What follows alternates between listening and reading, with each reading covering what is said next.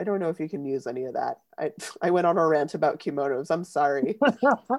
like, I mean, we can keep it in. I don't care as long as we're like, I lost my train of thought.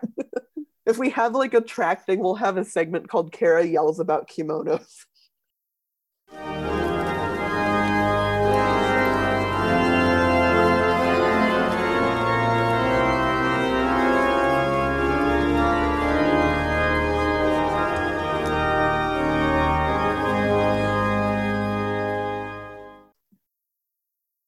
Welcome back to Cathedral Conversations about Race.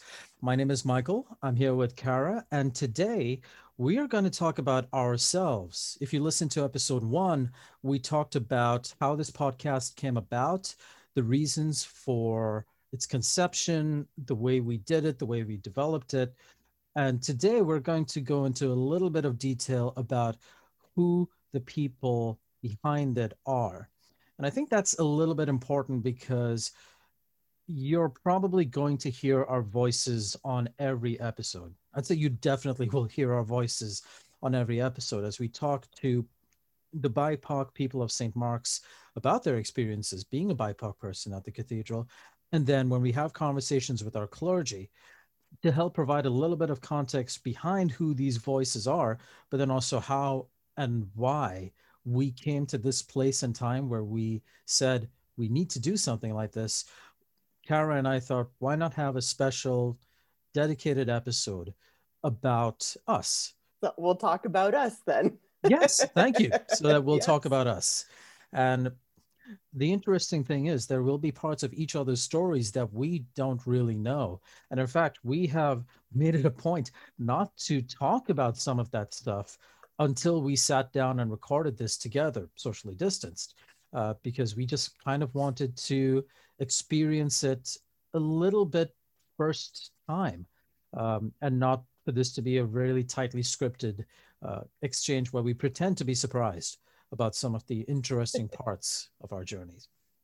So, with that, Kara, thank you so much for obviously, thank you so much for agreeing to this, but thank you so much for being willing to do the work to make this possible. I mean, this is hard work. It it it take it took a lot of time for us to get to this point. It's not always easy to do, but the sheer importance of being here, of having these conversations, and of making them part of the work of St. Mark's is not something anybody could have done solo. So thank you for being a part of this.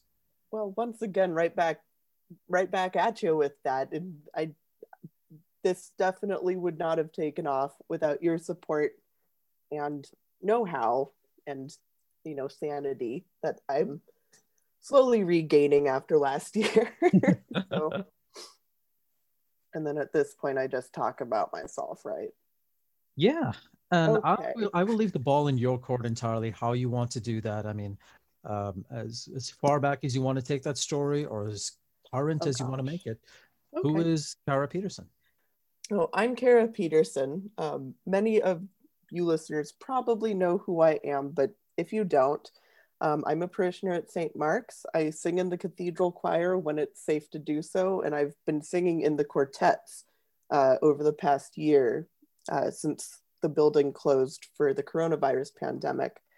I've been going to St. Mark's for about 15 years, and even with a, a four year break for my undergraduate, I moved back to Seattle from New Jersey and went back there again. Um, but before I even went to St. Mark's, actually, I grew up in a half non religious and half Buddhist household. Um, my, uh, my mom and her side of the family are all Japanese American. Um, my great grandparents emigrated to Hawaii from Okinawa to work in the sugarcane plantations there um, in the first 20 ish years of the, the 20th century and my dad is from upstate New York and gosh that's a strange rabbit hole right there but in his town um, the Reverend Janet Campbell grew up in that town and uh, Maria Coldwell our, our dear pal also grew up really close to the town where my dad grew up and like it's they're they're all within five ten miles of each other and so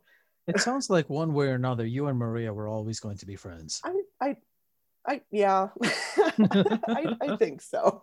It only took, you know, thousands of years in choir, but at, at any rate, uh, this all ended up being a strange upbringing because my dad actually being even being the white parent is actually also the Buddhist parent. Um, uh, at the end of graduate school or at the end of undergraduate, from what I can surmise from what he's told me, he wanted to study like some sort of monastic Buddhist type practice. And so he went off to one of the like Tibetan monasteries in Nova Scotia. It sounds weird, but there's actually a big enclave there and in, in Colorado. Nova Scotia. Yeah, Nova Scotia. Yeah, I think it's called oh, I forget. But at, at any rate, um, after that, he converted and he went and studied Chinese and got his Chinese literature graduate degree because he was really into poetry and all, and still is. Um, he's. I'm happy to report that my dad is still alive and living in Ballard with my mom and their dog Logan. Um, and my mom grew up in a well, it, it's it's tough. She grew up in a really small town on the Big Island of Hawaii, which the religious communities that are there and that even were there when when she was born and stuff are all kind of mission based still.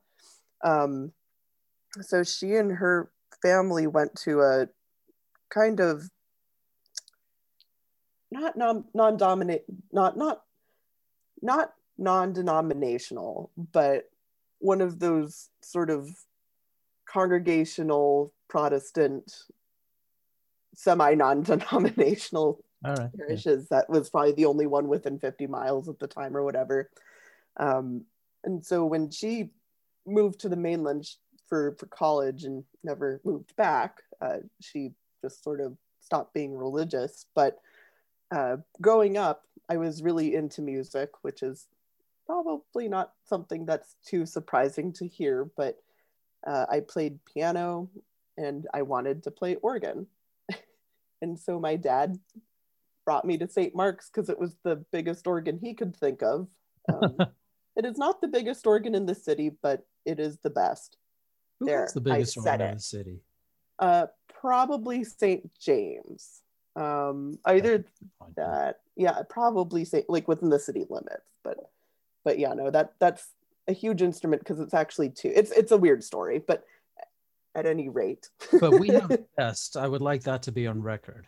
Yes, yeah, that's fine. I mean, it wouldn't be a little Kara episode without some organ nerd stuff, but um and I'm sure any of, of, of the organ nerds listening to this will will correct me handily. Fear not. Uh, well, I, I can see the angry comments rolling in already.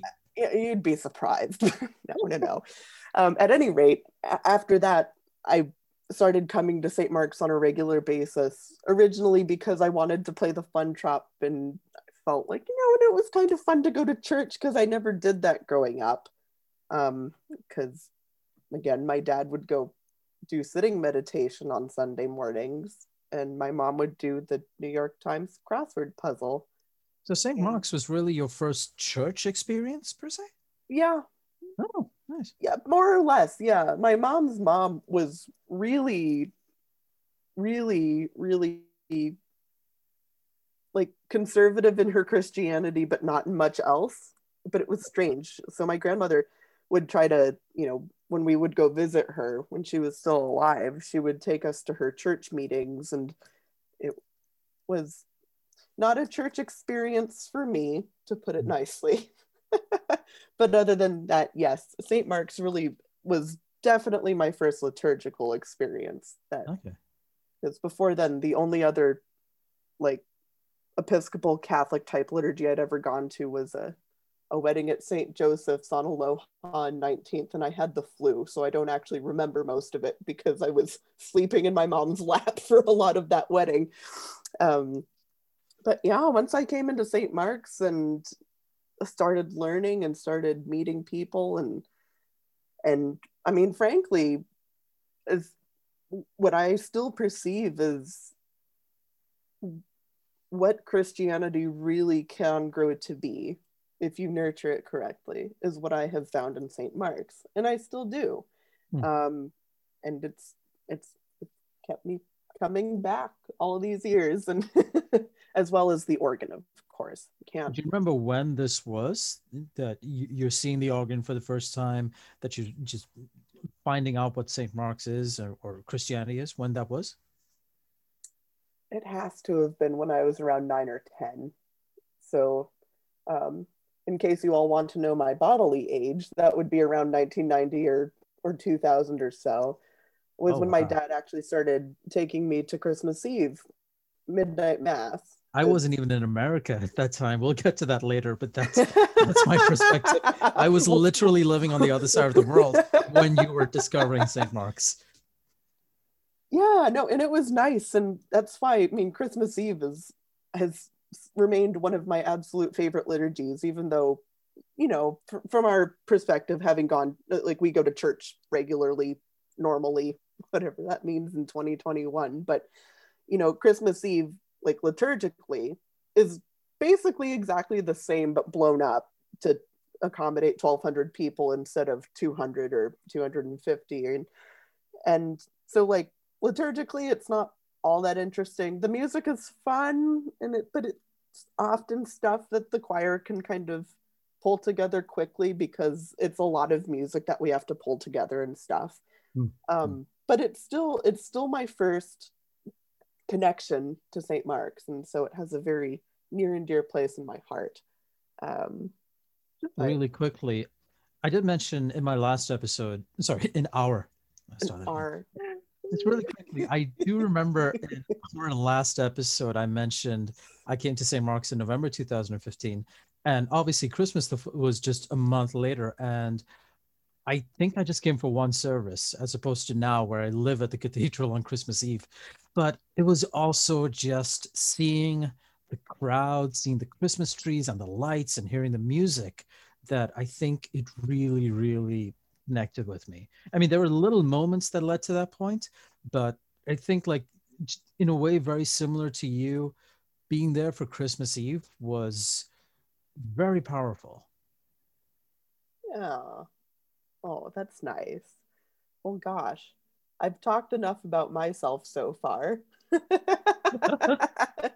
now it's time to hear more about you, Michael. Just what's your background? I, I don't I, I literally don't know how you want me to lead into that i what because it's i don't want it to be like where do you come from you know what i mean like we don't we want to make sure we i want to make sure i frame it in a not too america centric way um, which ironically is one of the things this whole podcast is about and also ironically i've had so many uh, people ask me when they're going to hear me talk about myself on a podcast episode. And I've never really known what to say because the regular about uh, Cathedral Conversations podcast is not really about me. It's just about the other people there. And I'm more than happy to do it that way. But obviously, when the idea came up, hey, let's do a podcast about the people of color at the cathedral, the next shoe dropped I am one of those mythical people of color at the cathedral. And this would probably be a good opportunity to talk about myself a little too. As I said, I was not even in the United States when, Kara, you started coming to St. Mark's for the first time. I was in Dubai at the time, which is where I was born. Uh, I was born there in 1983. I wound up there because that was obviously where my family was at the time. My family is originally from Sri Lanka. At that time, in the 70s and the 80s, and I believe to an extent even now, it was the thing to do for people living in South Asia, in the Indian subcontinent. So countries like Sri Lanka, India, Pakistan, Bangladesh, etc it was the thing for people there to leave those countries and then to go to the Middle East uh, for office jobs, white collar jobs, blue collar jobs, that kind of thing.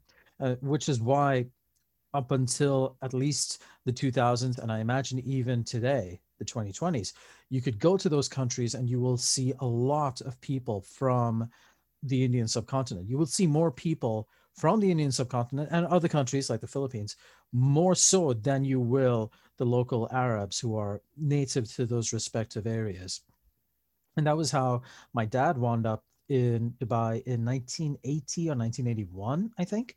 He and my mom got married in Sri Lanka. They had my sister there in uh, the mid 70s, and then about five years later, he went to Dubai to get a, to start the job, get settled, etc., and then sponsor my mom and my sister to go over and live in Dubai with him, which they did in 81, 82 ish, and that's where I was born in 1983 and um, Dubai was for the longest, uh, no, not for the longest time, but for a significant part of its uh, pre-independence history. That region got independence in 1972, but it was for the longest time a British colony, as was Sri Lanka, not coincidentally. And so there was still quite a strong British influence in both parts. Uh, certainly Dubai, Sri Lanka less so, but still there which was where a lot of the religious influence came in as well. So back in Sri Lanka, um, my mom's side of the family were and I, are still Catholic. Uh, my dad's side of the family was and still is uh, Anglican. So my earliest church experiences were, sorry, uh, my earliest church memories, I should say, are of being in the Catholic Church in Dubai It was St. Mary's uh, Catholic Church, and I went to St. Mary's Catholic High School, the uh, adjoining school there. At some point, think in my teens, I forget when, and I forget the exact reasons why, we left that Catholic church and we went to Holy Trinity Anglican Church, which was literally next door. Um, there was a decently good amount of religious freedom in Dubai, in the United Arab Emirates, that whole country. Um, there were limitations, obviously, but the uh, the ruling government said that even though this is a Muslim country uh, and Muslim is the uh, excuse me Islam is the state religion, uh, Christians were allowed to practice without uh, fear of persecution or oppression as long as they followed certain guidelines. And I think the to the best of my knowledge, there were never any clashes between church authorities there and government authorities. People just, it was the way they got along. And I think the fact that there were so many people from um, different, uh, certainly different Asian countries, but just all around the world, it kind of helped people get along a little bit better, even if topics of race, of colonization, of even if topics of race or colonization were never really brought up. We, I think everybody there realized nobody is native to that land. We really don't have anything to fight for. And we're kind of all in the same boat together. So let's all just get along. All that to say, that's why the switch from the Roman Catholic Church to the Anglican Church there was, I don't want to say easy, but I mean, it, it was fairly easy. There was no, uh, there was no real drama behind it. Uh, but I was a little bit older then, so I have slightly better memories of it and of course, it, it, it's an Anglican church. I think it's part of the uh, Episcopal Diocese of Jerusalem. I do remember the liturgy as we understand it now, so much of it being very, very deeply similar uh, in Holy Trinity Church. And if I turn my memory back even further, uh, St. Mary's Catholic Church. But obviously, being a teenager, I never really, never really understood it. I mean, church for me was important in the sense that it was something my parents wanted to do. My parents are and were and still are very devoted churchgoers. Uh, so it, I knew it was important for them. I did it because I had a lot of friends in the youth group, and it was it was nice to be a part of a community like that. But obviously, when you're 15 or 16, you're the intellectual concept of being a part of a church or following organized religion is shall we say, still in development. So I didn't look at it too deeply, but it was nice to be a part of that. And then I lived in Dubai until 2003, which was when I moved to the US, because something that 99.9% of all the kids uh, who grew up in Dubai did was leave and seek out their fame and fortune elsewhere. And there were a couple of reasons for that. One was a government law in the United Arab Emirates saying that for male children, once male children turned 18, they could no longer remain on their parents' visa. They either had to get a job, uh, which would sponsor them for a visa, or leave the country. This was not extended, this rule was not extended to female children who turned 18.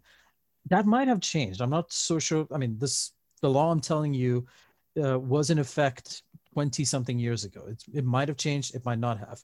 But uh, there were sisters of my friends, for example, who could continue to stay in Dubai on their parents' visas, specifically their father's visas, well after the age of 18. But the boys, such as myself, either had to get a job or go elsewhere. And for most of the boys there, upon turning 18, the idea was they would go somewhere to the west. A few did return back to their home countries. Most of them were Indian, so they went back to India. I don't really know of anybody any of the Sri Lankans who went back to Sri Lanka. Uh, the idea was um, if you're going to seek out your fame and fortune, there's a pretty good chance it will happen more so in a Western country than it will in India or wherever their country of origin was. So, for that reason, that's why I have a lot of friends in Canada. I have a lot of friends in the United Kingdom. Uh, one of my best friends from childhood lives in Australia. And of course, I have friends all over the United States for that reason. And something that Kara and I have mentioned a few times, which I'm sure will come up in this episode, is the fact that in the US, having a name like Michael, or I imagine having a name like Kara, helps a lot. It, no matter what I have to do, I can easily introduce myself as Michael Pereira, and people will immediately recognize my first name and they will immediately know what my last name is. Uh, and I say that because in doing the work for this podcast, directly with the people at the cathedral or just in the research to put it together. Uh, the privilege of having one of the most common names in the Anglo Saxon world cannot be overstated, I think. It has opened up a lot of doors. It's made certain parts of life very easy. Um, and especially coming here to the US in 2003, I had visited the US with family before, but that that arrival in 2003 was the first time I was pretty much by myself. I mean, my parents came to see me off, which was wonderful, but then once they left, I was 19 or something like that. Maybe just yeah, yeah, I was 19. First time really, really living away from home, and by away from home, I mean across the Atlantic Ocean. It was my first time in that part of Massachusetts where I was having a name like Michael really helped with making friends, with uh, getting help, whatever. It's important to say that because I know there are so many people, people I know personally and people who I don't know personally, who do not have the luxury of an easily understandable name, who try to make friends and who have to then change their name because nobody can pronounce it correctly, nobody can spell it correctly, or who have to shorten their name for that reason. And that's really a horrible thing for the name you're family gave you to have to say it doesn't work so i need to change it is not a great feeling. You know that's something we can unpack more but i'll just fast forward through a little bit more. Um, when i was living in massachusetts i connected with a family there who really helped me out and they were well, still are catholics so we went to I, I went with them to catholic mass every sunday. It, it still felt rote in many ways. It still felt like this was just a social obligation that you do on Sunday mornings. I moved to Lynnwood, Washington in 2005 uh, because I had finished I had I had finished my two years of undergraduate school there in Massachusetts, and it was not it was not Boston. It was not the Boston metro area. It was a relatively small town on the western side of Massachusetts, uh, far far away from the maddening crowd um, which was beautiful and lovely, um, but really didn't have much for me to do after I finished my bachelor's degree. And also, I needed to find a job uh, to help me to help keep my student visa still active. So we made my my parents knew someone who knew someone here in Lynnwood, Washington, who was opening a business through the grapevine the the offer was made uh, hey there's somebody uh, in seattle wherever seattle is who's opening up a business and of course i didn't know the difference between seattle and lynnwood Um, would you, what do you think about moving all the way across the country? Uh, at first, I was a little hesitant, did not know anything outside of that tiny little county in Massachusetts, but yeah, I was completely out of out of other things to do. And that was how I arrived in Washington in 2005. Uh, the family who helped me get set up in Washington, like I said, it was a family friend who got me set up with the jobs, and so they also helped me find a place to live. They um, they were members of First United Methodist Church in Edmonds. Uh, so we started. I mean, they went there and they took me along one time, and it was actually really nice. I honestly don't remember too much about the church itself or what a United Methodist service looks like, but that church First United Methodist, was the first place I saw, I met a female rector. And she was she was so good at deflecting the concerns that so many people had about seeing a woman in church leadership that even though I don't remember much about First United Church in Edmonds, I remember so many things about that woman in particular. I moved to Ballard in 2008 and the woman from whom I was renting a room in Ballard uh, was going to Mars Hill Church. And that was my first time in a non-denominational church. Uh, I don't, I forget if Mars Hill was Assemblies of God per se, but it was obviously very different from First United Methodist, very different from the Catholic Church, very different from any church experience I'd ever had. And there was a part of it that was wonderful to see. It was connecting with uh, Seattleites in a way that churches just do not do, Seattle being a famously secular city. But obviously, Mars Hill had many, many uh, problems, many of them behind the scenes, but there were some in front of the scenes that were too difficult for me to swallow. So I was, I, I stayed at Mars Hill for about five months, I think, before deciding I just couldn't do that anymore.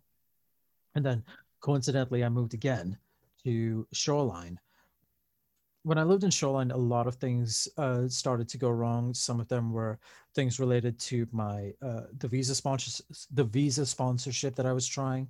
Some of them were related to finishing grad school. Uh, I was going to Seattle Pacific University and doing a degree there. Some of them were uh, financially related, just basically three storms, three life changing storms, all happening at the same time. And when I finally crawled out of that, I was depressed and burned out and just completely mulch. Um, and during all those storms, I was not part of a church. I it just was not a priority. And coming out of that nightmare, I wanted to reconnect. I don't know if it was the need for personal salvation, but I just really wanted to have a community again. It was tough doing all this stuff by myself. And that was how I found myself in a in a neighborhood church in Shoreline, Washington. It was 2011, non-denominational. That they were Assemblies of God, and I have incredibly fond memories of being there. They just completely welcomed me in with open arms, and it was, in a way, it was nice to build up a religious experience from the ground up. Uh, just to say a lot of stuff has happened, which I don't necessarily want to go into. Let's just wipe the slate clean and start all over again. And they were great for that. So I got really involved in there, doing helping out and volunteering in a lot of ways. Um, as time went on, I began to think it wasn't always going to be the place for me. I mean, the, the, I loved serving and worshiping with the people there, but it was not answering what my spiritual needs were growing into, especially around 2015. A lot of things in this country started to change, not necessarily for the better. And I would look at what other churches were doing, and then I would look at what my church was doing, and I didn't feel that. And it's certainly not to say that every church has to do things, whatever those things are. But I started to question how much longer am I going to keep agreeing to disagree, which is not something you want to think on a weekly Sunday basis. But in 2015, I had to move out of Shoreline anyway, so the timing worked out nicely. And then I moved to Seattle proper, just a little bit south of UW. And I decided to very intentionally look for churches that were more inclusive, more diverse, more progressive, forward moving, whatever you want to call it. Um, and I came up with, I think, a relatively short list. No, it was a very short list, but I thought, okay, let's keep it small, and then I can just keep growing the list until I find a place that's more comfortable for me. Uh, the first place I went to was All Pilgrims Church on in Broadway on Capitol Hill, and that was a beautiful, really, really nice experience. Um, I didn't, it, I didn't really feel a click, but I thought I could definitely check this out again. I could rotate back to them and see how it goes. Uh, the next place I went to was Thomsen Chapel in St. Mark's. Uh, I did not know what the Episcopal Church was. I couldn't accurately tell you what the Anglican Communion was. Um, but I, in my research, St. Mark's had come up as a place which was forward moving, progressive, inclusive, whatever. Uh, I went to my first service at Thomsen Chapel. It was 7 p.m. in uh, early November 2015. And I remember being amazed that there were, there were only maybe 10 or 15 people, if that, at that service but it still felt like such a warm, intimate space. And I'm sure many of the people listening to this can imagine Thomsen Chapel at you know at 7 p.m. in the dead of fall when the world outside is so dark and so cold, but you walk in through those big doors and there's light and there's warmth and there's community right there. And I think Rich Weyls was uh, presiding at the first, and no, it was Rich Weyls for sure uh, before he moved on to St. Andrews in Green Lake. And um, I knew I had to try this again. I had other churches to check on the list, but I thought I can go to those on a Sunday morning and still try this St. Mark's thing out on um, Sunday evening. And so I returned the following week, and it was uh, Reverend Jennifer King Daugherty who was preaching. And I've shared the story before, but I will share it one more time and then we'll move on.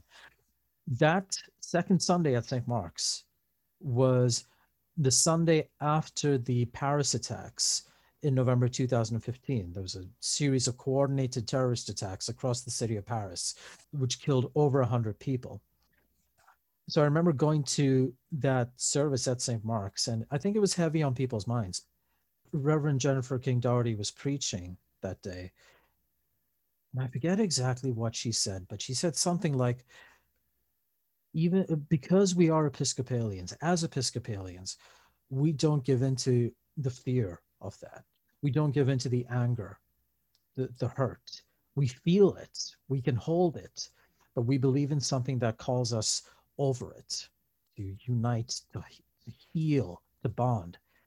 And again, I that was my second week there. I did not know what an Episcopalian was, but I still felt part of it. She didn't, she probably didn't know me from Jack, but to feel like I was still included in that, that my own concern and my own fear uh, was being held in that community, uh, that was huge for me. And then I think the next week I made the decision to go for an 11 a.m. service to to really engage and see what it was all about.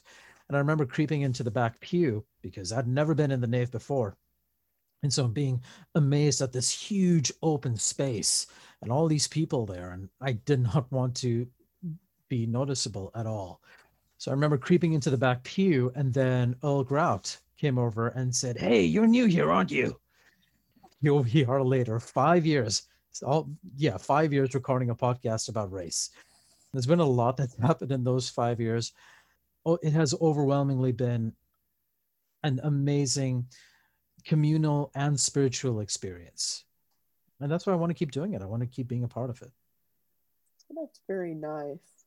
I just realized that the entire time you've lived in the United States has been our time of increasing nationalism actually because that that really was kicked off with 9-11 and you know, like I'm proud to be an American and all, all that sort of the noise and um but wow. Yeah. I mean, I, I remember after 9-11, I was still I was still living in Dubai at the time, but mm. The Bush administration had imposed restrictions on student visas from people in Middle Eastern countries uh, regardless of where they were from originally. And obviously, mm-hmm. Dubai, you know, is in the Middle East.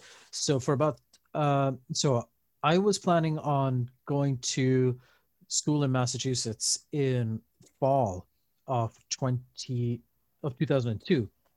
Yeah, fall 2002. but because of those restrictions, I had to skip the semester and come here in well, you know, go to Massachusetts in spring of 2003. And so I went from Dubai in the United Arab Emirates in the Middle East to New England in January. oh, no. Oh, and they oh, think no. this is snow. Oh, yeah, I know that. Wait till you don't see the ground for three months. That is snow. I remember my mind being blown that there was snow on the ground in March. yeah, I I mean again, like I I went to school in New Jersey, which gets more snow than this area, not as much as New England or Western Mass or upstate New York, but but we digress. I would love to talk about names and more. I actually, I mean, again, I don't know if this is too much of a tangent either, if you'll want to include this, but it's um, in my American centric head, Pereira and Sri Lanka are two different.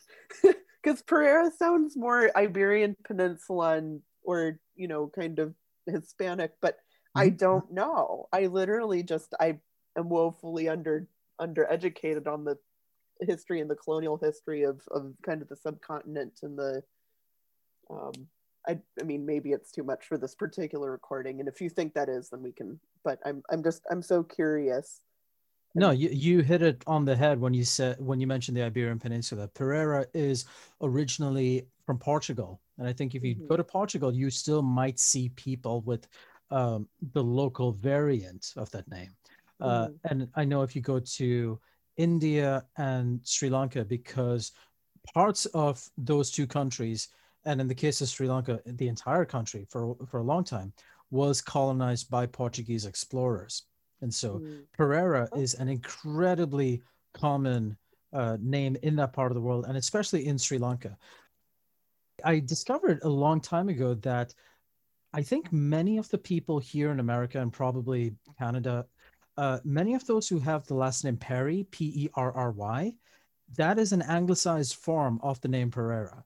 Uh, I do not know if it's if it's from the same origins as Portugal or coming from the Indian subcontinent, but in I'm not a genealogist, so I cannot speak for this clearly, but Perry is by and large the anglicized form of Pereira. Hi, and thank you for listening to this conversation between Kara Peterson and myself.